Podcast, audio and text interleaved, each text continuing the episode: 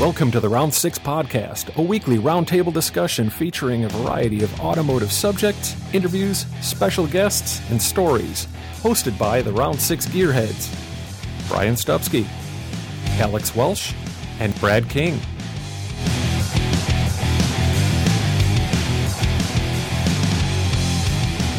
Here on episode 37, we're proud to welcome the host of Put Up or Shut Up, the lead announcer for the NHRA, and one of the men behind Bangshift.com, Mr. Brian Lohnes.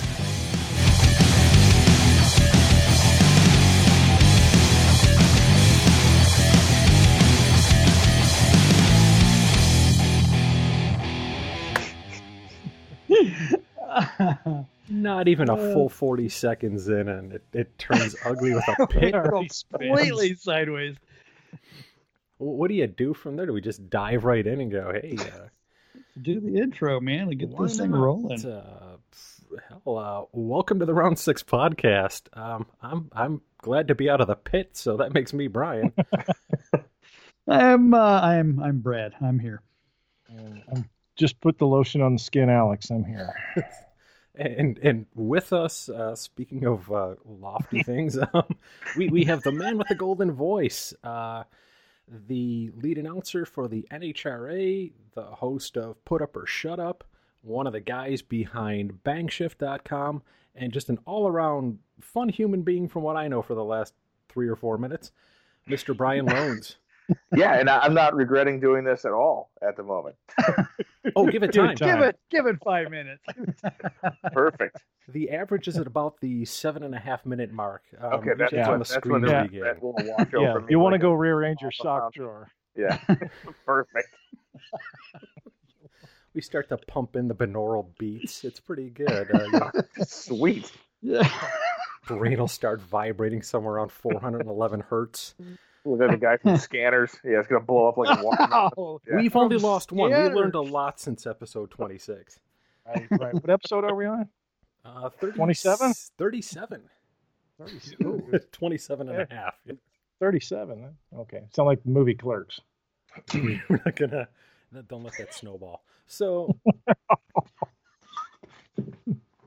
Yeah, um, well, this is great. This is really professional. But anyway, uh, back to what's most important here, guys. Uh, how are you tonight, sir? I'm good, man. No, it's great to it's great to be on here with you guys, and uh, I certainly enjoy the I enjoy the show, and uh, I'm glad to be uh, glad to be a part of it tonight. It's cool. Well, thank you. Man, we will send the check to you tomorrow. Yeah, friendship payment. Red label, baby. Red label. Yeah. Overnighted. That's right. I know uh, off air talk had turned uh, beyond other things that we won't mention here because it is a family show. Talk had turned Fancy. to uh, classes in NHRA and where things are headed right now.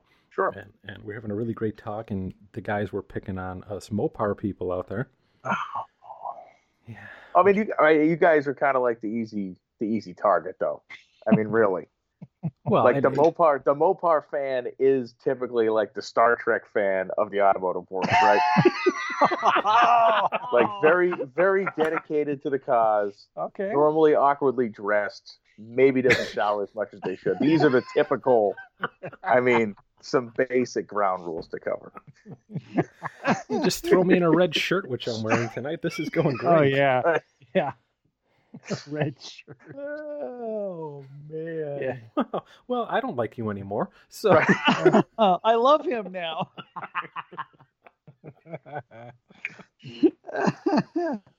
Uh, it is. It's it's hard. I mean, it's it's not easy being a Mopar guy, especially growing up. I mean, I grew up in a GM house, so I was again, I was always the black sheep. I guess so. Yeah. And to make it worse, I mean, hell, I'm Polish, so I have like everything going against me going into this. You're hitting for the cycle, man. Yeah, you're definitely touching them all here. Yeah. Hitting for the cycle. That's perfect. I'm done. I'm go. Well, no, I mean, one of the things you know, one of the things we were talking about was was you know, uh, you know, almost unintended consequences in rules making when you know NHRA made the changes they did to Pro Stock.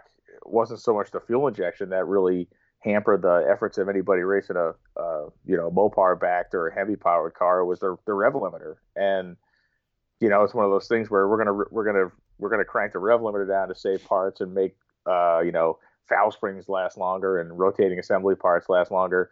But ultimately, they the combination that the Dodge combination couldn't overcome that 10,500 RPM limit. Hell, I mean, Which, I've, I've had motors before that can't survive the 800 RPM limits. well, it's like the old thing, you know, a guy, you know, a guy asks you, "Will this thing rev to 9,000?" And the answer is once. probably. Yeah, probably once. Yeah. You just gave me a great idea for a sketch comedy bit, and we're going to run with this. It's going to be great. Oh, I like it. The Polish Pentastar program. This is going to be awesome. I can see. Uh, I can see that syndication is in your future with that idea already. Yeah. syndication. There you go. Number one in Hamtramck. oh, story of the first cruise to the Piggly Wiggly. This is going to be great. To the bowling alley. well, if you're driving a cruise to the bowling alley, you're stopping, or a PT Cruiser apparently, you're stopping at, at you know some sort of a, of a place to buy meth before you get to the bowling alley. and there's all kinds of wacky adventure you can run into a sitcom with that. So I mean, you're you're yeah, yeah a font of endless giving right there. Yeah. Well, you just earned yourself a uh, executive producer credit. This is. Uh, so so what is new in your world, sir? I mean, you're, you're obviously you are of uh, tremendous busyness, uh, and that's that's that, that's my great English skills coming out right now. yeah, no, I mean the big, I mean the biggest thing for me was just deal with NHRA, and um, then you know we had started talking. I I've been, you know, I've been announcing drag races effectively now for almost half my life. I started when I was uh, when I was like 20. I'm 38 now, and um, so it's been this kind of progression uh, over the last couple of decades, and it really kind of I never thought I would work for NHRA because of the fact that I grew up at an IHRA track. I worked for IHRA for years, and there was really no opportunity for me to break in there because I wasn't around any NHRA races or anything. And then uh, New England Dragway, which is my home track, switched sanction to NHRA, um, and I was able to kind of get in front of some people that uh, were the right people to hear me, and and I started announcing for NHRA during the 2014 season, and that's just kind of culminated to where this week they announced that I'll take the job as the lead kind of anchor, play-by-play guy in all the NHRA TV broadcasts next year. So it's uh it's a crazy thing, man. It's a crazy thing growing up as a kid on the carpet, you know, Sunday mornings watching American Sports Cavalcade, and now I get to be the guy that the kid at the carpet watching Fox Sports is actually looking at that way. So it's kind of a cool deal. Awesome! Congratulations. Yeah, Thank absolutely. You. Congrats. Yeah. So does this mean you're just going to be in the booth primarily, or will you be able to get the opportunity to go and do some pit side stuff like you used to? Yeah, so I will definitely be able to escape the uh, the you know surly bonds of the the broadcast booth to do stuff in the pits, and also be able to jump out every now and again, and do some uh, still do some stuff from the you know live announcing deck uh, at the track too. I don't want to totally get away from that because that's you know that's where I came from, and I think I think doing that stuff keeps you sharp and everything. So uh, yeah, I will be able to do more than just stand there and have my you know manly chest, neck, and head shown to America. so is it in, is it in your contract? Tan, I guess. There, there, I, there is a minimal amount of torso, lower torso, that needs to be shown per year uh, in my contract. so that's uh, that's my uh, that's my out. I can get outside and do stuff. Yeah. So if if we come up with a uh, a one off like a round six podcast belt buckle, the chances of that appearing on camera would be like maybe what one or two events a year. I mean, one or two, and then depending on you know, depending on what the contingency value of uh, of further events is, I could probably make that happen. we're gonna we have to How come up a, with a chart like one of those, there's those a, beef charts. Yeah. Of you there's some sort of you know, if there's a performance clause in there where if I achieve a certain level of events, then there's a bonus involved. I'll, I'll be incentivized to get that thing out there more often. Hmm. How about well, like a if, Greek medallion, we, like a wear on your neck? well, you know, leave I, your, feel leave like your shirt open, kind of a little bit. I feel like you know, get a little the old fur climbing out of there with the medallion. I think we got a. I think we got ourselves a winner. I mean, this is uh, this is the audience we're looking for. We're looking for a lot of uh, barflies. Looking for a lot oh. of people. Yeah, that's that's really who we're chasing here.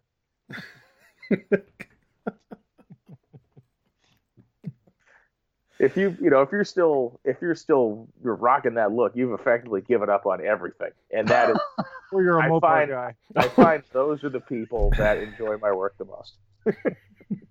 Or you're old Mopar guy. hey, Right, right, whatever. yeah. So, oh my gosh. So well, we can hope that we can hope that well, we can hope that, that Mr. Lohnes is with us. Well, he's still wearing the belt buckle, but he's old enough where it looks like a necklace because his pants are so far up there. See, so Well, yeah. so it will If- always be on camera. right. If I can achieve like a Chris Economaki level of pants highness by the time I retire, I think that that is you know if I can maybe enter a Hall of Fame at some point with my high pants and the and the pants with the buckle go in, I think we all win. ooh, When you can pull your wallet out by reaching over your shoulder, that's when your pants are high enough. Right. If, if if at some point in the future they develop an oddly proportioned mannequin that those pants could be displayed on, I think that's what we need to do. Yeah. I just picture that you know that mannequin would have a cool name like Ira Spiderman. You know, right. Or or you know at this point I believe we could all enter into some sort of a pact to develop something called the old mannequin, ooh, which, right, ooh. which we could we, which we could sell to stores to market old man pants on, and we all win. Look at wow, we just we just Make it where it has that bubble right below the uh, belt line. Yeah. That Yeah. yeah. Yeah. Yeah. No one really needs to know what's happening in that bubble. no, but no, it- no, but it's there. Just but it's you there. know, yeah, Yeah. there. you could you could do a 3D scan of any one of the attendees from like a Corvette luncheon thing. right. right. wearing the Right. silver jacket. Right. Well, this got this this one went mean. Uh, Well, oh, I think well, it's it's a it's a it's some kind of a generational automotive study because we could go to like a Cars and Coffee and get the the 3D scan of the pants hanging off someone's ass, and then we could go to like the old man Corvette luncheon and get the belt neck the neck height belt scan there, and we would cover. You know, we would cover what three to four generations of automotive enthusiasts at that point.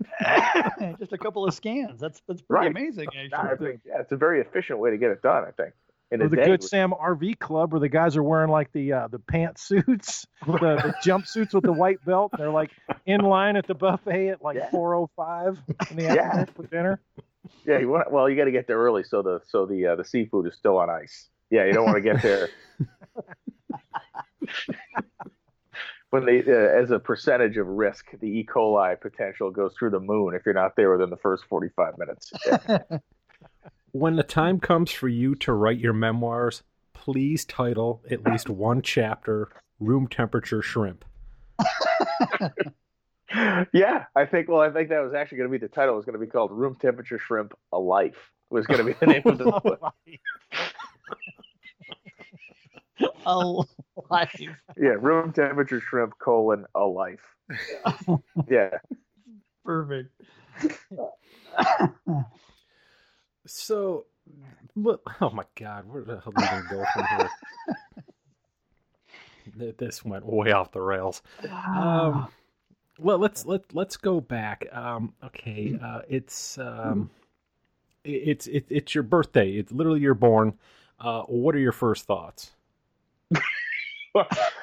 boy, it's way colder out here than it was in there. Uh, hey, nice. Yeah. Um, yeah, I, I uh, you know, I was born in 1980, so I think I immediately grabbed a copy of the Wall Street Journal and and boned up on uh, on Reagan's economic policies. I think that was probably the first 25 to 30 minutes of life at that point. Beautiful. Yeah.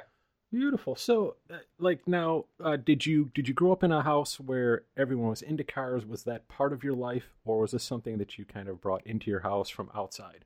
Yeah, no, my dad, uh, my dad was into cars uh, for his, you know, for his whole life. So um, he raced. Uh, he was a sportsman drag racer, you know, from the basically the time he got his license, uh, really until I was born. He ran or raced with a guy named Ed Fisher up through the late '70s, and it's kind of funny how life works because about a couple of days, I don't know, about a week ago, um, there's a New England Dragway kind of you know history of New England Dragway Facebook group, and this photo got posted of this really cool black and silver Monza that had two names on the door, one of which was Fisher, the other one that people failed to notice was Lohnes. And this guy Ed Fisher was a really well respected engineer and a guy who actually helped develop some of the time clocks that were used at the track and stuff uh, at the time.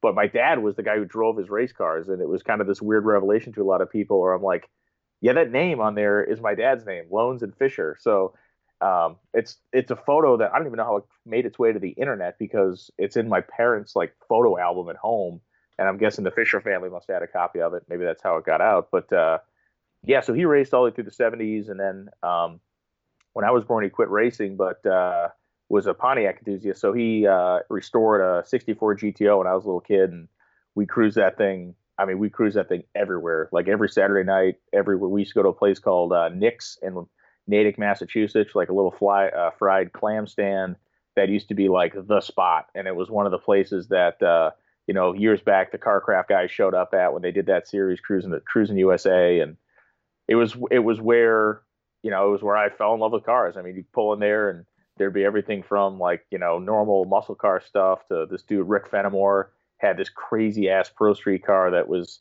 typical pro street car of the 90s where you know had a whole bunch of motor hanging out of it. It was probably really slow but my god it, when you're a 10 year old kid or whatever you're looking at this thing like it's the greatest thing you ever seen. So my dad definitely responsible for both love of drag racing and uh, love of cars. Very cool.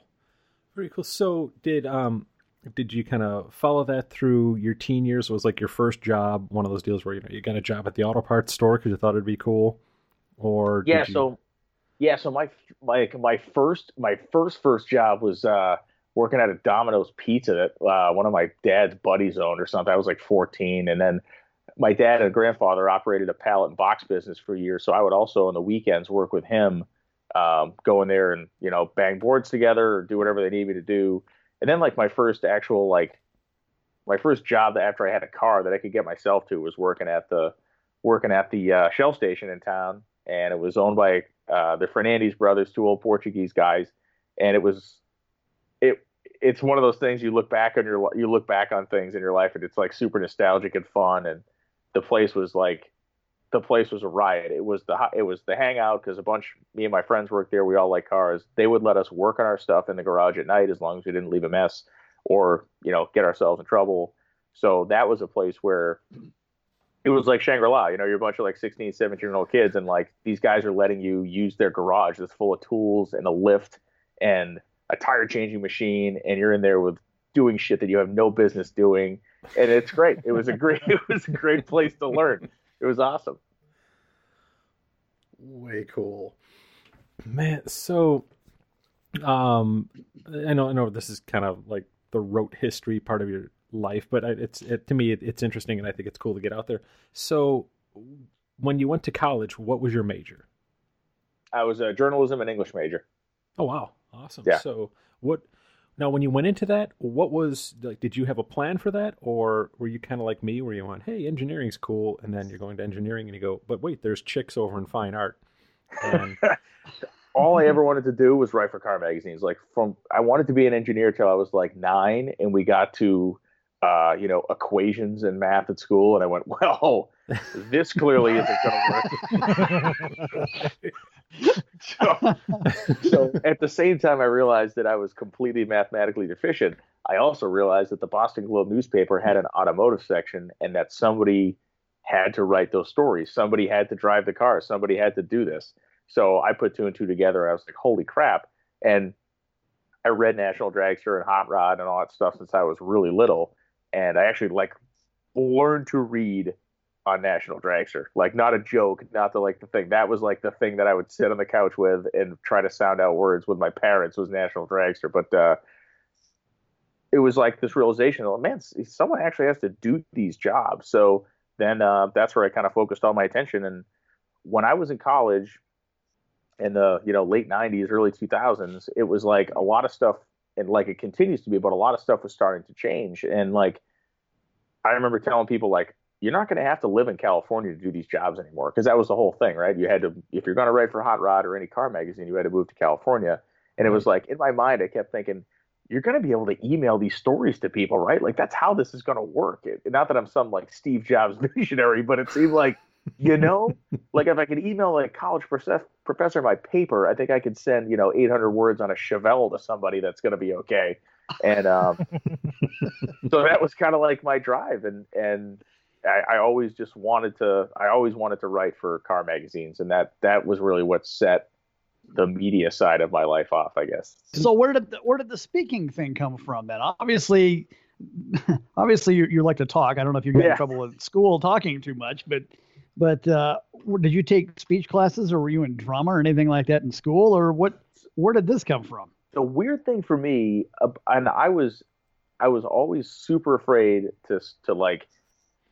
I was super afraid to be involved in a lot of stuff. I was I was always like I was never like the gregarious, like super out loud kid until until I got into high school, and it was like, you know, you, you're learning about yourself and you're learning about how you interact with people and stuff like that, and it's like more and more I'm figuring out, you know what, like I can make people laugh, you know, like I could get in a group of people and, and kind of and kind of provide maybe a little entertainment and stuff. And I was the type of kid that I interacted with everybody. Like I was in the band, I played horn I played horn all the way through high school into college. I was a, a I was a crummy athlete. You know, I played soccer and ran track and stuff like that, and I was involved in all this different stuff. And so eventually, I was like, I, I should like run for some sort of class office. So uh, I got elected to be like the class vice president in my junior and I was the class president in my senior in high school. And that required you to get up in front of people and speak. And it was like I got up there and I started doing it. I'm like, shit, I can actually do this. And, you know, I, I, I kind of,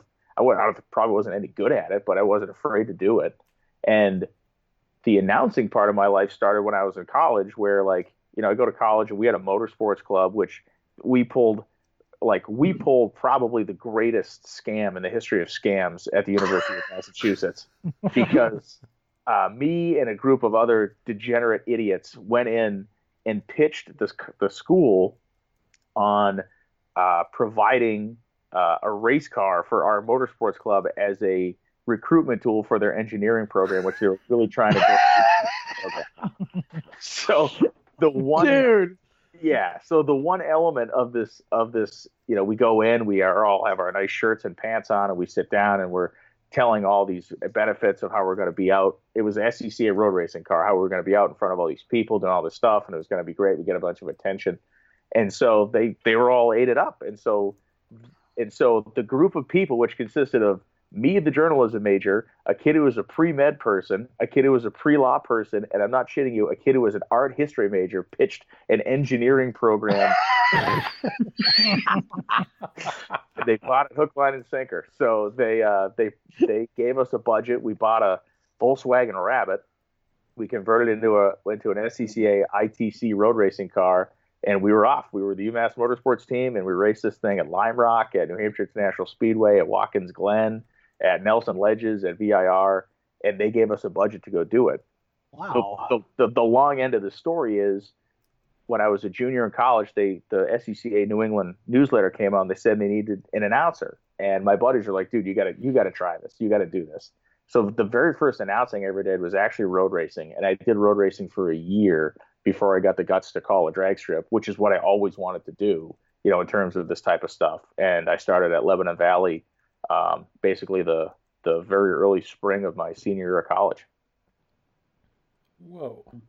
That's really cool. So I, I got to say, what, what's it like trying to announce a road race? It's, is it kind of like a giant horse race that's like two miles long, and then they do it again and again and again, or what? So like, so basically, the very so so like the very first road race I tried to announce was like the very first road race I actually ever paid attention to. Because like, like, you know, when you go to the racetrack with a car that you're competing with, and we were never competing, but we had a race car there, but you're paying attention to what you're doing and you're not really engaged in all the other stuff. So I go, you know, wandering up to the top of the tower, which at New Hampshire International Speedway is the announcing booth for the for the stock car for the NASCAR track. So you're like you know, whatever it is, like 150 feet up. You know, you're way the hell up there. and so I look down and I see, I see the, I see like the first gr- group coming out, and I'm like, oh my god, there's like six classes out here. Half of these cars, I don't know what the hell they are. Is that an Alfa Romeo? what is that? is that a Fiesta? Is somebody racing a Ford? so I announced the thing basically calling uh, car numbers, right? Because I'm like, oh my god, I'm super unfamiliar.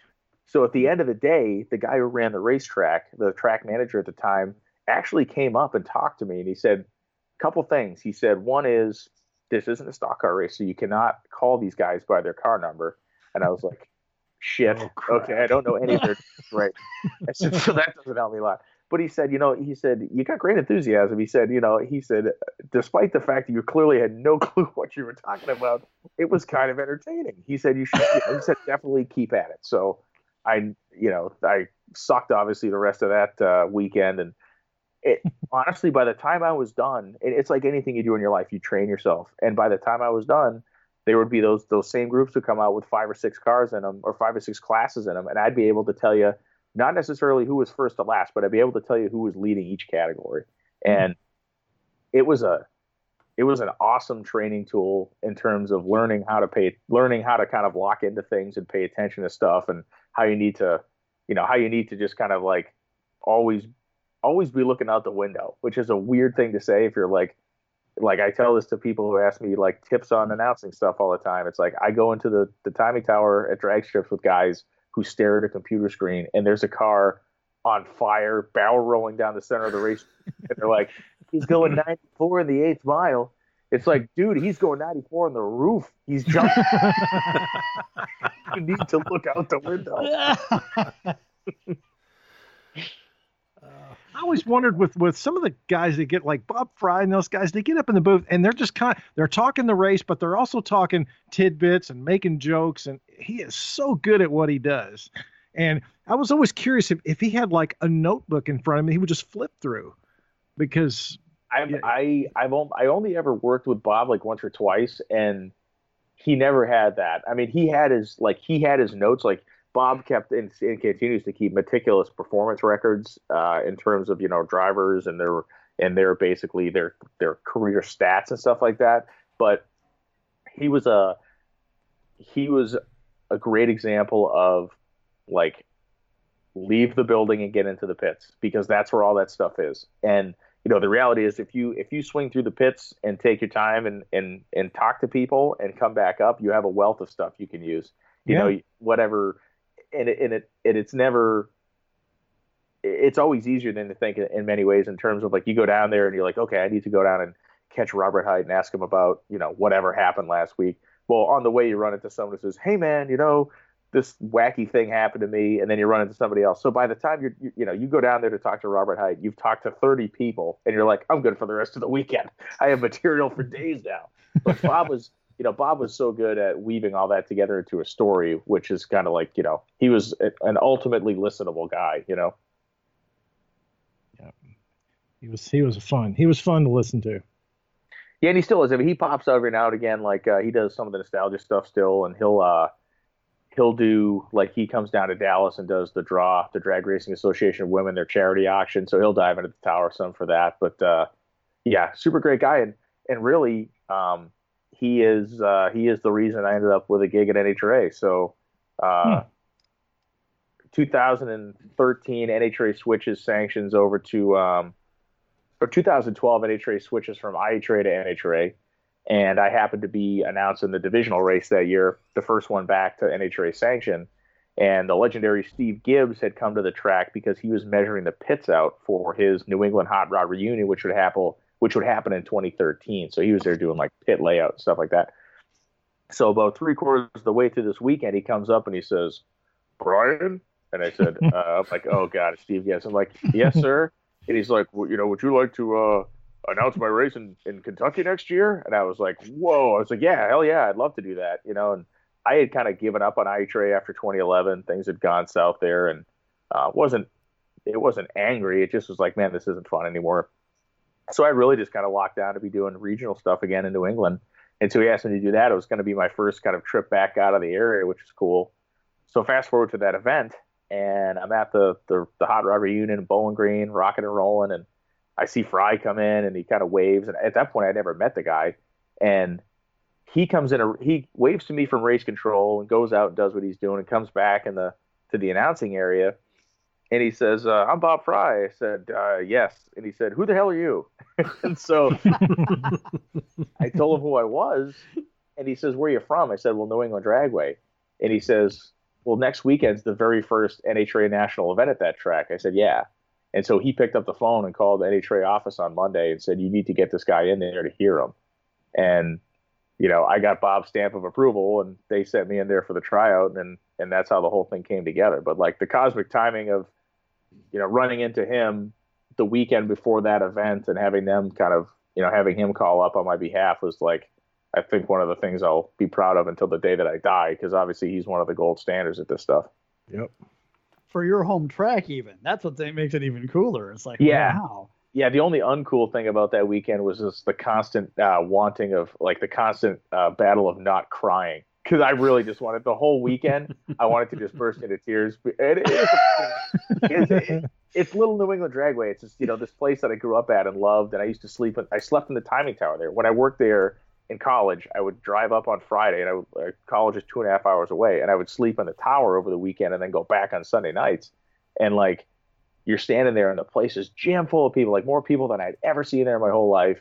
And it's like national TV's there, and it's like this little place that you're so proud of is getting the attention you feel it deserves. And then, you know, you get to have this little tiny piece of it too. It was like, it was a, it, I mean, it was a weekend like I'll never forget. Like it was just like, it was, you were just bursting with that kind of local pride. You know, it was cool.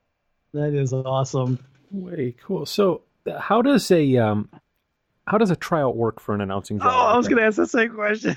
Yeah. So basically, uh, it's a it's a it's kind of a funny thing. Like they'll they'll they have you come in and basically they have you uh, you know announce stuff that you if you that if you completely just Hindenburg what you're doing, you're not harming the show. like if you humanity. if you yeah if you fly the plane into the mountain calling super gas, you're not you're not derailing the show.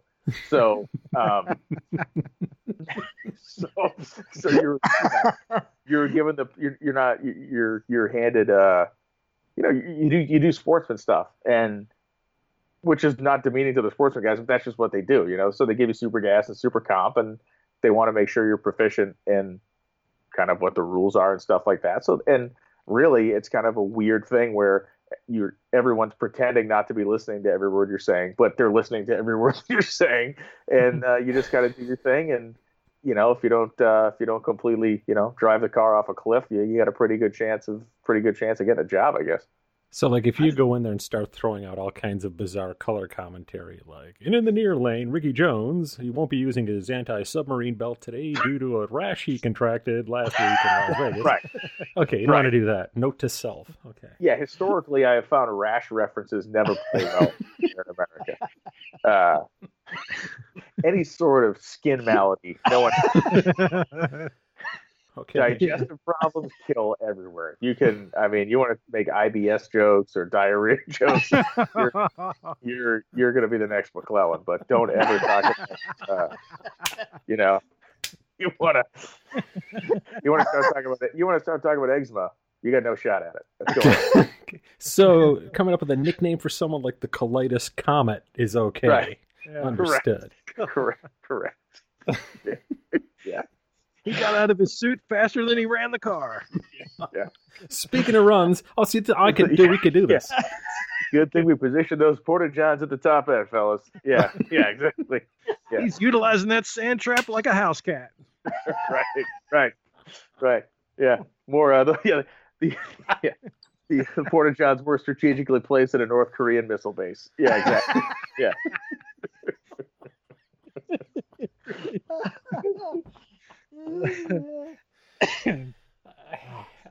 but yeah, and and you know, not to you know, not naming names, but since I've been there, we've had guys come in and say, "Oh, I'd love to give this a shot," and they get a shot at it, and you're just like, you just kind of like, okay, and you got to kind of grab that guy and be like, you need to work on this, you know, and it's and it's a tough conversation to have because you don't want to, you know, you don't want to discourage anybody from trying and doing stuff, but at the same time, like one of the analogies I use, some of these guys come in and it's like, how long have you been doing this? So it's like, oh, I've been doing this eight months. And it's like, well, you know, in terms of what, in terms of what drag racing is like, nobody announces high school basketball games for eight months and then calls the NBA finals.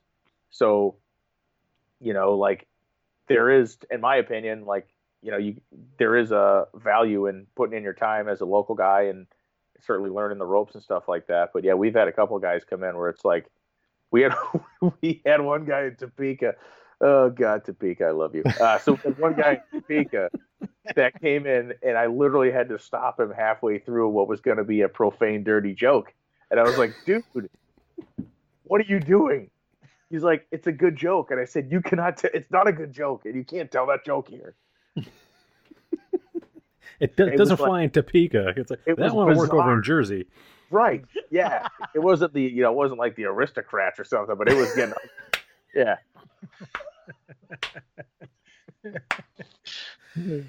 if before the end of the show we don't write our own version of the aristocrats joke for drag racing, we we sorely missed the boat. We have, yeah, we have failed everyone at that point. Yeah. That's awesome. Thank you for sharing that. I, I just you know I was I was wondering you know if they handed you you know any kind of a script or you know is it is it live action? Do they have you out at a track when things are actually running?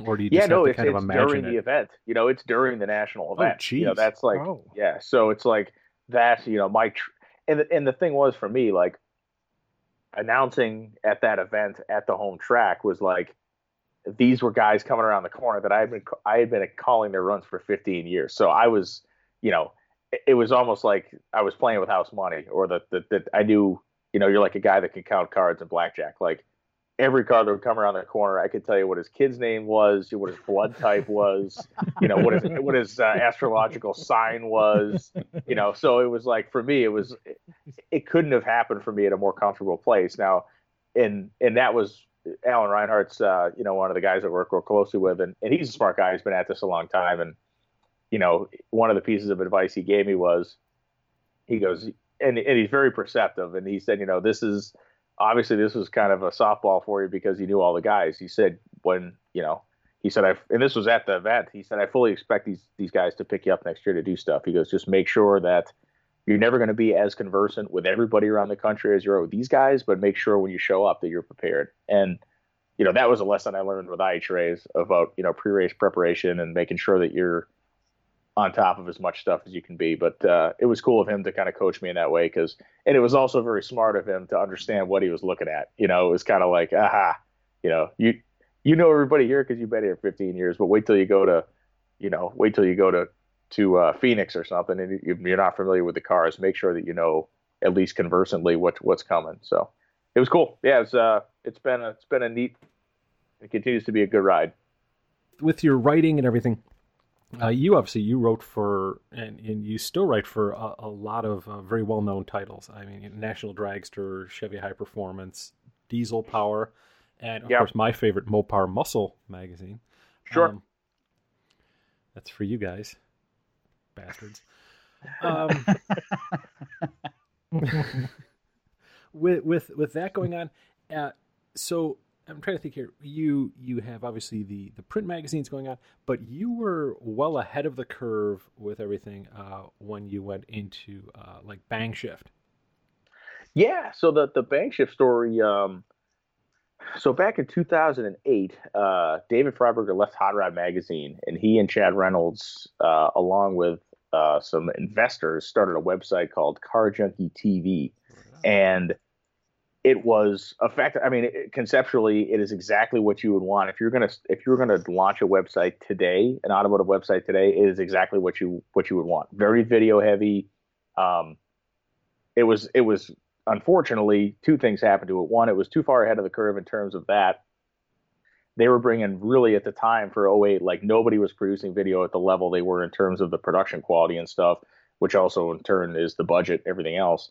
Um, so they had uh, a product that a lot of people in the country couldn't actually view at the time because they were they were sending this stuff out in such high quality that a lot of people didn't have internet speed to actually watch it properly.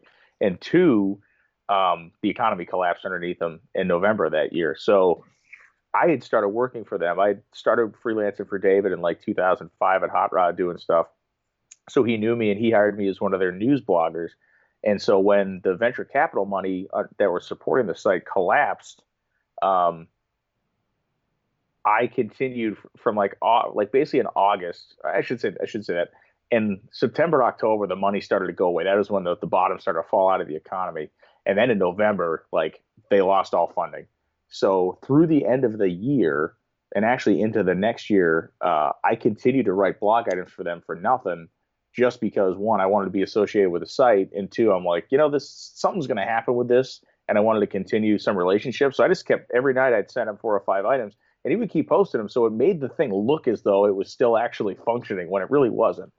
And um, when ultimately the uh, ultimately the um, the site ended up going away. David and I and Chad started what was called Freiburger's Junkyard, and the only asset we got out of that was we got the 2,500 person message board from Car Junkie TV.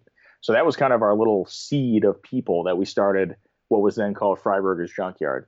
Um, six months later, David got offered his job back at Hot Rod, and since we were not making any money uh, on Freiburger's Junkyard, he went back and, and to feed his family and then Chad and I took took Freiburger's Junkyard, renamed it Bang Shift, and then kind of started creeping along with that and made it into I guess what it is today. Right. So how was the name Bang Shift decided? I mean, I, I'd like to hear. It's just one of those hmm. stories. we never got a chance to ask Chad that when we had him on. I was always just kind of was what did you guys have like a short list of names or was there so it was like hundreds and hundreds of names we would just blast back and forth like we would spend days sending emails to each other about you know, different things. And, you know, really one of the things, like one of the inspirations of it, believe it or not, was Jalopnik. Like we looked at Jalopnik and it was like this, it was this combination of words, you know, it was catchy. And some guy, and I, I have no idea where this came from. We had some guy that was like, a friend of a friend or something who was some consultanty at internety person was like, make sure the name has some sort of action in it. So we are trying to come up and think of all these automotive phrases that had action in them. And Bangshift was the one that we just kind of kept coming back to. And it was Chad who actually landed on the fact that we could sell merchandise with a giant BS on it. And we figured that that was probably ah, marketable. Awesome. Like that was that was Chad's like that was Chad's realization was like nice. I was thinking of the name and then he thought, man, BS like we could sell this BS logo. And so that is how we ultimately one of the ones we almost uh, Junkomotive. It, it came, Junkomotive was a finalist that we didn't end up going with, which I really liked Junkomotive until what killed that was we talked to. God, I forget. We talked to one of the like a uh, executive owner guy at one of the aftermarket companies that we were kind of asking the questions about, and he said, if you put if you put junk in the name of that website, I won't spend money at it. And he goes, if I won't spend money on it, then a lot of people probably won't spend money on it. Hmm. So we said, scrap the junk. So that we, so yeah. we went uh, we ended up with Bang Shift, and it, I mean it definitely worked out for us. Well, good thing it wasn't a, uh, a site based on you know like man caves, and you called it like manjunk.com. That would have been right, but probably a more valuable URL at this point. You know, I wouldn't doubt it. I, yeah. Although I, I, have to say, the uh, one of the things that always drew me to Bang Shift and wanting to have you know a Bang Shift T-shirt was the fact that I share those initials. And growing up with those, man, Oh God, it, it, it's a blessing and a curse. I can imagine. Yeah, definitely. You know, does what it says, says what it does. And... yeah, except no substitutes. Yeah, yeah. Yeah, we almost yeah, called so our I show 100% BS. Yeah. yeah. Uncut. Yeah, That's what it was just. yeah. Well, I was going to ask because you, you started writing, you've been writing all this stuff, and, and it kind of has segued into into doing TV stuff. Now, did they did they want you for your uh, stunning good looks or for your voice or what what was the uh, yeah i mean well let's that? be honest here. You know my rugged handsomeness has led to pretty much every opportunity that i've ever had in life uh, starting at a very no uh, it's it's the tan. It's it's yeah. the tan is what it is. I am uh, i am an irishman. I uh tan, i tan like a lobster does in a pot of water. I go from a, a, a deep crimson to a pink. Uh, it's very flattering Trust me. Uh, my people, my people were designed to live under a, a, murky sky and 55 degree weather for their whole lives. So sun is our planet.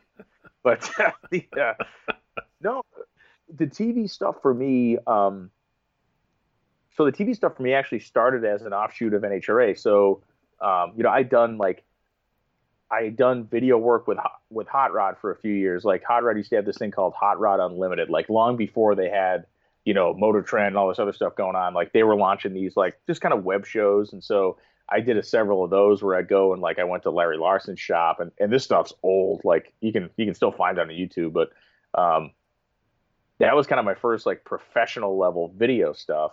And then what happened for me was NHRA uh, has a pro mod class. Uh, a lot of people love the pro mods, and they have their own separate TV show. So before NHRA took all their TV production in house, they had a separate entity that was making the show called Masters Entertainment. So my second Gator Nationals, uh, they were like, "Hey, we need someone to be the top end reporter on the pro mod show." And since there's no money involved, and since the only thing anyone's going to see is your hand holding a microphone, why don't you do it? I said, uh, okay, that sounds great to me. so, so I became the top end reporter for the Pro Mod show, which literally I was like the teacher from Charlie Brown. Like no one saw my face. It was just like, uh, you know, disembodied voice asking a question, and then a driver speaking into a microphone with my pasty hand holding it. And the cool thing was, uh, I, I, did that for a, a two seasons, and then the company that does that show that was doing that Pro Mod show makes you know, this show called Motorhead Garage, which is like one of these Sunday morning, just kind of, you know, fix it between the commercials, like here's a bunch of new products type of thing. And they asked me to do that. So um, I've been doing that for like three seasons. And then off of the back of that, like doubling back toward NHRA, when NHRA took that stuff in house, I had already been doing the Pro Mod show stuff. And they were like, okay, well, since you're already doing this, why don't you, why don't we move you into the booth and you can be the color commentary guy in that show? So then I started doing the color commentary on that show and then uh, filling in on the Lucas shows and stuff like that. And then this whole Motor Trend thing starts up, and you know, again, my relationship with Freiburger comes back in, and he's like, "Hey, we're trying to come up with these show concepts. Like, throw some ideas at us, and if you know, if we like any of them, maybe we'll try to make a pilot." And so one of them was this idea I had for what ultimately was called Put Up or Shut Up, or is called that, and it's just a racing show where we come up with either cool matchups or wacky matchups or cool people and and do something with them and each each episode kind of highlights something different. You know, we do a lot of drag racing stuff, but we also do road racing and go karts, and we drag race pulling tractors this year, and it's done really well. You know, it's done great, and and we're looking at a third season to to get going on that uh, over the winter time, which is cool. And then doubling down on that was this three thousand dollar hoopty challenge thing, which is starting on Facebook Watch in December, which is, you know, this is again an offshoot of Put Up or Shut Up, where conceptually they had this idea. They thought me and David would be good together because of what we do at Drag Week, and just which is basically just make fun of each other hard enough that we have to go to therapy after we're done. And uh, so we continue that, and uh, so that the the Hoopty Challenge show is coming on Facebook Watch in December, and it's literally a show where it is a Don Rickles routine with shitty cars in the middle of it. the uh the we told all the competitors and the contestants at Hoopty Challenge like please like we're going to make fun of your cars. Like that is that is what we're gonna do guys. So if that is bad bad for you don't come. And they all came and I remember like one of the episodes I walked up to a guy's car and I looked in and I said the wiring in this thing looks like downtown Calcutta. And the man the guy was the guy the guy was, and the guy was standing behind the camera pumping his fist because he was like, "Yeah, they're talking about my car, you know. and it literally is like, this is what Don Rickles. This is like this. That was this guy's life. Like Don Rickles would say the most horrible things about people, and they would die because it was Don Rickles saying it.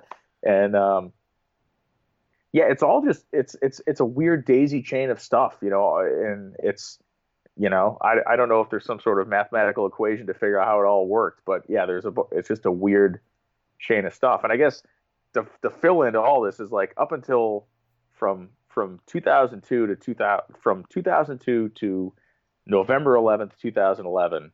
I was working full time jobs outside of all this stuff. I was a truck driver. I was a delivery guy. I was a manager guy. I was did operations management, fleet management, and then finally in November of 2011, I just had had enough of all that stuff. Bang Shift was certainly not making enough money to live on yet, but it was trending like it could if we gave it more attention and that's what we kind of we, my wife and I, just kind of jumped off the cliff and did it. But you know, I I'm like, you know, definitely appreciative of what's going on because like it wasn't like I've been doing this solo the whole time. Like I've I've you know I did work for you know a decade doing stuff that made me want to you know made me want to go punch someone in the face every day.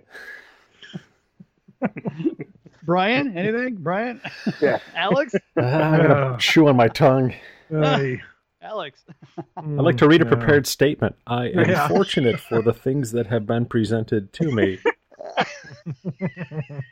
I was uh I was managing uh, so when I my first job out of college like I had a journalism degree so I could have worked for the local newspaper for like 16 bucks a week or I could use my my commercial driver's license because I worked in college I got a CDL because I worked at the fleet garage on campus fixing buses and trucks so I got a CDL so I could drive the trucks around and buses that I would was attempting to you know to fix and uh, so this job was I was a water delivery guy. You know, I was I got in the truck and went out and slung 455 gallon bottles of water every day. And if you can believe this, the the it's remember I live in Massachusetts, so we have this thing called winter here, and this is Mm. water, which which has this weird habit of becoming solid when it spends a lot of time below below 32 degrees. Oh, jeez. So like they would load the trucks at night. And in the wintertime, we would show up. You know, you get to work at four o'clock in the morning, and you'd have to shovel your truck out, and then you'd have to count your load and leave. And like you'd be delivering bottles of water to people's houses that were just frozen solid. It was, it sucked. I mean, it really legitimately sucked. Here's The your first bottle of ice. Yeah, you're like the uh, turn of the century ice delivery guy. Yeah, but I didn't have those cool tongs. They had, right, right. they had Oh come on! I, I grew up in Buffalo. I know what cold is too, and it's like your hands kind of act like tongs at, after a certain point of being outside. You know, you don't have any dexterity whatsoever. Buffalo people are the toughest people in America, and no one will ever convince me differently. You know, those people. Wow. Yeah, boys. See, Dude, wow. those guys those guys got seven feet of snow in a day a few years ago Yeah. and they were like hold up a second and like six hours later they were like you know eating chicken wings and drinking beer watching the bills again it was insane it did not slow them down for more than like three days That's yeah. We were we were brought up that way. So uh, yeah, it's either it's either a combination of being really tough or just really bored. a lot of great drag racers in that area man you guys the, the buffalo area has produced like some of the best door slammer racers ever up there so Oh, yes, it has. And uh, you know, we had for our little Lancaster Dragway that we had. That was a that was a fun venue. oh my god you had jim Oddie up there you had Yes. uh, Stewick, mike stewicki yeah of course mike janis uh God, I mean, the- the- the a whole bunch of Salemis. Yeah, God, Yeah, that were will- good days. yeah. That was a fun place to live. You know, I mean, well, aside from the winter, which lasted from uh, let's see, uh, late August through uh, early July. Yeah, but there's a there's a there's a six week period in there where it's beautiful. Yeah, exactly. And, uh, Six maybe weeks. four weeks, and then it gets humid. Yeah, Right. and then the flies come. Yeah, exactly. The flies. come. yeah. The brief shining moment between winter and the horse flies is just to die for. it's like summer in Paris. It really is that good, with more rust. It smells a lot like summer in Paris if you're in the Tonawanda. Right. Right. Yeah. There you go. Our brief trek to the northeast. I like it. You've got uh, put up or shut up going on. Um, Yes. Which, which is just entertaining as all get out. Um, Oh, yeah. man, you got you got the new stuff coming up. Where do you see yourself, say, three years down the road, five years down the road? I you know I ultimately ultimately I really want uh, this NHRA thing to have longevity. You know, I look at the people that have had the job in the past and the people that I I see as the kind of voices that I grew up with, and I look at what they were able to do, and I really hope I can have that sort of you know longevity with it. Um, I would like to be on this podcast three years from now, talk about how we've had how the last three years have been great and how we've done all kinds of fun stuff and we've you know moved the programming forward and and kind of presented drag racing in a cool way that has engaged more fans so that's that's the simple answer, I guess. Uh, you know, I'd like to con- continue to see Bangshift, uh, you know, grow and thrive and do the stuff we've been doing there, and and hope to, uh, you know, kind of continue with some success there. And I want to have a good hot rod in the garage finally. Like I, we moved to a new house, so like I had a I had a '68 C50 wrecker truck that I used to cruise around in, twin boom. Uh, that's a whole adventure in into itself. That thing was that thing was freaking awesome. Uh, I had a and at the same time, I had an 87 box Caprice that I bought from a guy in Pennsylvania. It was an old state police car that I put a like a 460 horse stroke or small block, full Hotchkis suspension, 275 tires in the corners would autocross that thing, which was hilarious. Um, yeah but I sold all that stuff because we moved to a neighborhood where I couldn't look like I had a meth problem. So that that stuff gone. and so now I'm saving money to buy something and just to get the garage put back together. So yeah, hopefully in a couple years I got a cool hot rod in the garage and we're still cranking away in the NHRA stuff. And honestly, I hope I'm cranking away on all this other stuff, um, especially the you know put up or shut up is a neat thing because you know I get to conceive those ideas and then we get to actually do them. So that's a pretty satisfying thing. I, I, just hope that in three years you're on this podcast and uh, we're all discussing how we're sitting around polishing our Emmys. Yeah, no, exactly. I, I don't mean that as a euphemism. I mean that as like you know. oh, okay, I did mean it as a euphemism. Oh, the, oh, yeah. it, it, the show's going to take a weird turn in three to five years. Lots of polishing. Yeah, yeah. No, but I, have I've watched a bunch of the episodes of Put Up or Shut Up, and I, I really enjoy the show. Um, and I've noticed that you guys are starting to not only be drag racing, you guys were doing a lot of other things too. Do you guys got anything planned that's really off the edge? That's not the conventional stuff that we're normally used to seeing. Yeah. So two concepts. Um, two concepts that we're trying to like finalize now is one, uh, which is not like we're not inventing anything here, but it's like visually it's a great thing, which is trophy trucks on a road course. So uh, trophy trucks on asphalt. I think you know. I know Robbie uh, Gordon has the the Stadium Super Truck Series uh, that that do a bunch of stuff. So we're trying to do something along those lines. Um, and then the one I'm working on now is I want to get a very high profile IndyCar driver uh, and basically insert him into a local ice racing group. So uh, very high profile IndyCar driver will effectively like walk up with his helmet and be like, "Hey," and then in my mind, he gets his ass kicked by every guy that goes out there and is drinking beer before and after he gets in and out of his car. But it would be a fun exercise to see if this guy is like actual racing skills would compete with people who are out there just banging fenders on a frozen lake. The That's only way you idea. could outdo that would be these three words private space program.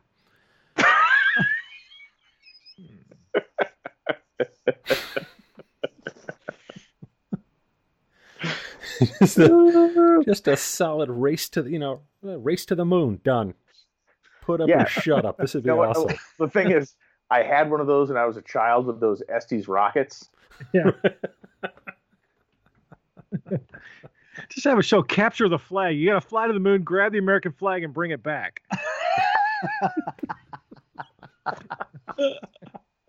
well, it, that is if they did actually land up there. That's a whole other episode. Wow! Oh, this could be. well, the trick is endings. driving to the Hollywood soundstage to go pick up the flag and coming back.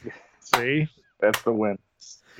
yeah, Team A just gets duped, kind of like the Russians. They're spending all their money bankrupting themselves trying to get to the moon. The other guys are sitting in traffic on the US 405. Yeah.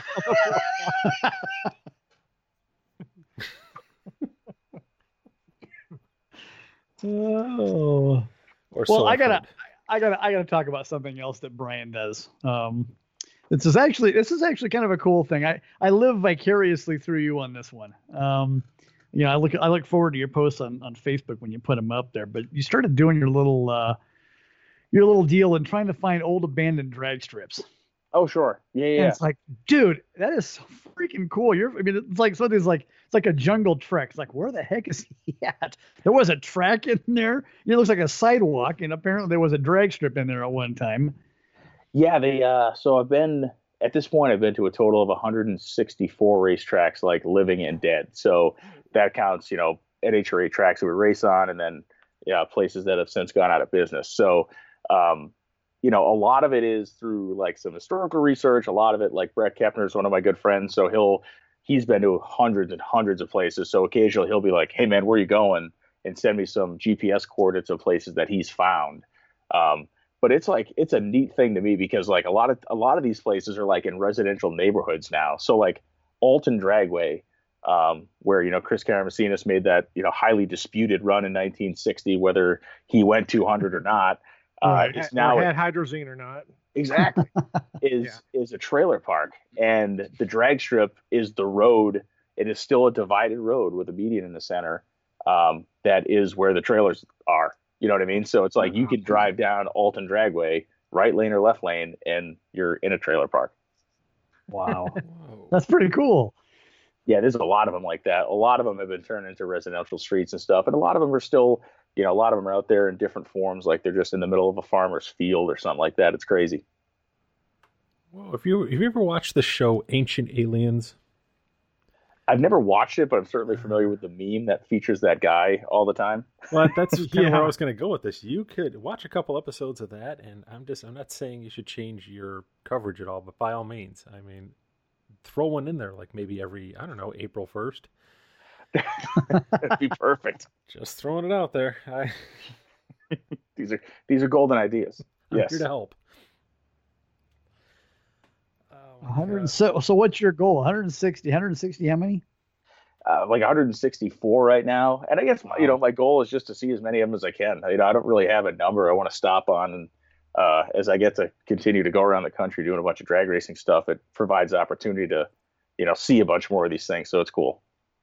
Uh, Have you been able to take many pictures of these ones that you've been to? Yeah, yeah. If uh, anybody that's on like my Facebook's kind of an open page, so you can look at it. But I have I post I tend to post photos when I make a visit to any of those tracks. Yeah. Because that'd be a cool website just on its own. You know, people just throw in pictures at certain places. It's just, It- and there are there are several out there. I mean, there's been a couple of books posted, uh, book, books made, I should say, about you know abandoned drag strips and stuff like that. Guys have done a good job. Tommy Lee Byrd did one, and um, oh, I forget who did the second one, but yeah, there's uh there's two good ones out there right now. But it's a it's a fun topic, and I'm certainly not the only guy out there hunting. yeah. See, like if you go to like say off the 10 freeway, you go behind Ontario Mills and uh, at the 15 and go to the 10, and there's a whole bunch of restaurant restaurant row. That would be the straightaway at Ontario uh, Ontario Motor Speedway years ago, back when they used to have the Super Nationals. Oh, that's insane! I didn't know that. Oh yeah. So next time you're out here at Pomona, it's Yeah. right there off the 10 freeway. I mean, As it's soon as you merge onto right the there. 10 from the 15 freeway, it's right on your right hand side. Yeah, it's right there. Oh, that's an amazing deal. I didn't. I know that uh, the uh, was it the Miller Brewery is the or the, the old That's Irwindale. drag Irwindale, right? yep. Exactly. Yeah. Yep, that's Yep. that's the starting side of, of Irwindale right there. Yeah. Yeah, it's amazing stuff, and it, especially Southern California. You know, there's so many in Southern California that are hidden in plain sight. I guess you know, industrial sites or shopping malls now. It's crazy. Yeah. Yep. I Yeah, think take- uh, or- Orange County became a storage facility, like a mini warehouse place, There's right? a bunch of there's a what's like a bunch of little like a bunch of little industrial. I'm not sure what it all is, but if you take the toll road down, you know, coming off the hill there, the 133, where it crosses the uh, the five right there, that was the end of the track where the toll road's at. That is the end. Mm. So wow. There you go. Maybe you could combine the two. Do one of those, you know, abandoned shopping malls turned into, you know. Ooh, Yeah, Huh? I think my wife would would hunt some of those out. She's she's quite the mall. Uh, see, next time you come out, we may have, we may have to meet up and go out to Riverside Raceway where that was at, and all, all these places where Fontana. Fontana. Oh, dude, I remember going out to Fontana when I first moved out here, first moved back here. And uh, yeah, that's just right. I know where that's at. How awesome would that be? You could stand up by like the cash register at an old Navy and announce, you know, a Yeah. historic race. That and announce oh, there's you know, YouTube gold. surfers winning the 200 mile an hour meet back in what 65, 66. There you go. Perfect. As security was dragging me away. Yeah. That's YouTube gold. I believe that is three grand ideas that you've been given in this show. So Yeah. Yeah. I feel like we need to draw up a contract at this point. Yeah. when you're warning others not to come on, I mean, when you're telling others right. about how they should come on the show. Yeah. Right. Oh my gosh. So, ah, my gosh. I know um, at at the beginning, before we went on air, we were talking just a little bit about uh, what we're getting into, like uh, factory stock and pro stock. and figuring out sure. where those classes are going. Um, I don't, I don't know. Do you want to talk a little bit about that, or would you rather shy away from any opinions on that? No, no, no. It's fine. I mean, I think uh, you know with the pro stock situation, obviously next year they've gone to an 18 race schedule from from the 24 that they have been running, and um, the effort there is, of course, to you know conserve uh, conserve teams and try to conserve costs to some degree, uh, minimizing you know, or not minimizing, at least lessening travel and you know wear and tear and stuff like that. If you have uh, you know less uh, races, in theory, you'd have less you know parts usage, stuff like that. It, it was a decision that the teams had a say in. It wasn't uh, dictated to them. Um, there was uh, some options, I guess, laid out on the table, if you will, and that was the one that the majority of teams decided to take. And then you got Factory Stock Showdown, which I believe is increasing. I think it's increasing one race next year to be an eight race series. I think it was seven races this year. Hmm. Um, and that is, uh, to me, like in my lifetime in drag racing, that's one of the classes that is like really caught fire in terms of the public uh, perception of it. And it speaks to people in a way that Pro Stock doesn't, because you're looking at factory bodied cars with factory based power plants in them, which obviously was where Pro Stock began. And then, you know, we can argue that Grumpy Jenkins changed the course of that in 74 with his car, and then it all, it's all been downhill since there. But um, Factory Stock Showdown appeals to fans in a much different way than Pro Stock does because of that, because of three brands and because of the factory based, you know, factory based nature of the cars. Right on. I mean, I always I, I've kind of sat around and thought about this a lot. I wonder if you know any other car brand is going to catch on to the whole horsepower war that we have right now. You know, I, I mean, I'm not a foreign car guy, but I think it'd be really interesting to see Lexus step up and say, "Look, at we're going to try our hand at a muscle car." You know, and, and plop down some 1100 horsepower, you know, twin turboed monster that you know well, doesn't come the, with turn signals. I think the thing that the thing that may happen there, and it, it, would be a long shot, but you know, obviously the Supra is coming back. Oh, yeah. So Toyota is reintroducing the Supra. So the Supra would fit every guideline of the category. It would have a six cylinder engine in it that would be boosted. Now every other engine in the category is a boosted eight cylinder. So uh, TRD does have an active presence in drag racing. You know, they TRD has engineers at every NHRA race that works with the that work with the Toyota teams in funny car and in top fuel to some degree, but mostly in funny car. Um, they have guys that do all kinds of simulation for them and all kinds of work like that. So it wouldn't surprise me per se to see Toyota approach NHRA and, and do something with the Supra. I think it would be cool, and I think it would ramp up the class kind of even another notch to give the domestic versus uh, imported rivalry. But uh, yeah, I'd love to see that. Right on. And the, the, weird question I have for you: if you could, uh, if you could watch any two things race, what would they be? I just always wanted to throw one of these weird questions yeah, in. It's like, if you were a flower, what kind of flower so, would like, you be? One of the things I missed the boat on by being too young to get to see it was when they had the old uh, Winston Showdown where they ran the Nitro Funny cars versus the Top Fuelers on a handicap. Oh, so yeah. I would like to see Top Fuel versus Nitro Funny car on a handicap. Um, I would also, you know, as a put up or shut up concept that we've talked about, running a Nitro Funny car to a thousand feet versus a Radial versus the World car to 660 in the other lane because they run virtually identical elapsed times. So you'd have one in, in the guys at CompuLink said that they can build the software to do it, but you would have a thousand foot finish line for the funny car and 660 for the radial versus the World car, leaving heads up. It would be pretty epic. Whoa, that would be pretty cool. yeah. Heck yes. Man, I was I was gonna say, you know, either that or like Usain Bolt versus uh, Oprah Winfrey yeah. to the uh, handicap. no, no handicap, no handicap. In fuel altereds. Yeah. yeah. You get a Hemi, and you get a Hemi. Yeah. You get a Hemi. Yeah. I like her show even more now. This is yeah. Oh. Right. like Seabiscuit versus Ellen.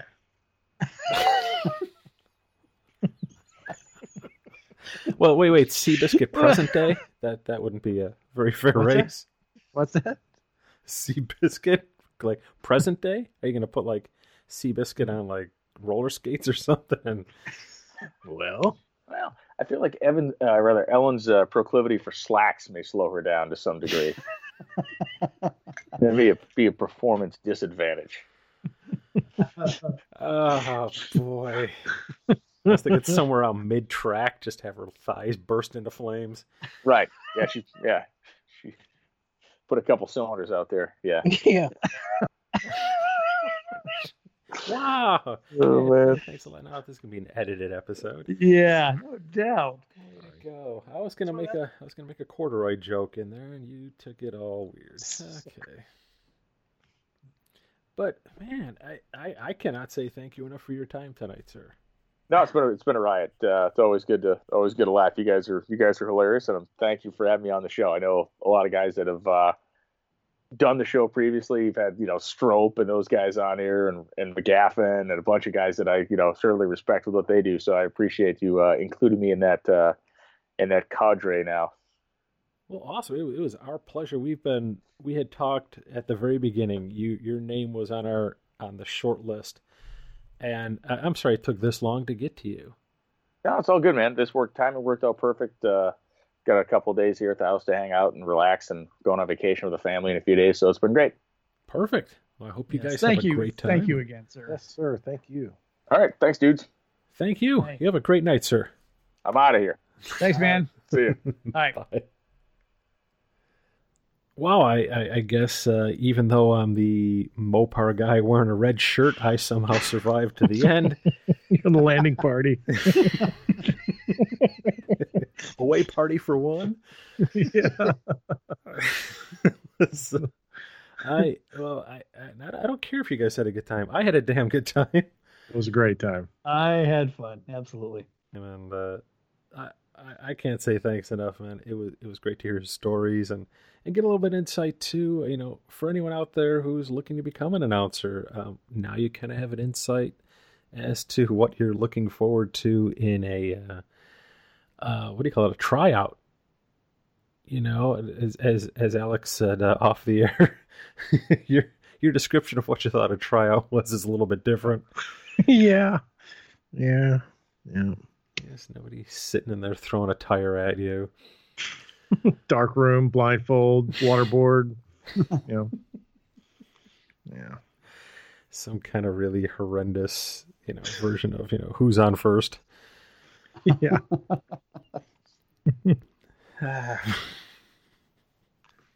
yeah, but uh, I can't say thanks enough to uh, a, a guy who is obviously busy as all get out and made some time for a, a little show like ours. And uh, like we said during the show too, hopefully in three years we'll all be back here, you know, polishing our Emmys and uh, talking about you know episode thirty-seven. That's right. Maybe we can. Maybe maybe the hugeness of our show will uh, will make Brian we'll make Brian a big celebrity someday. Yeah. can I think uh, we'll all be saying, I remember him when. Yeah. Yeah.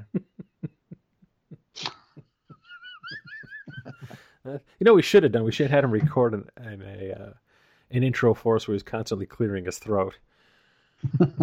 Doing his Me, me, me, me, me, me, me. the red roof rolls down the river. that too. well played. well, hell, uh, I, I I'm speechless after this one, which is funny when we had an announcer on. So, um, uh, thank you again for for joining us. Thanks for listening, and uh, thanks for supporting us out there. Um, at the end of this episode, as always, uh, I am still Brian, I'm still Brad. And I'm Alex. and by golly, it's been a pleasure. We'll catch you guys next time. Thanks again for listening, and be sure to keep up with us gearheads over on our website at www.round6pod.com. And if you'd like to, we invite you to follow along with us over on Facebook, Instagram, and be sure to check out all of our latest videos on youtube.com. I'm not even supposed to be here tonight.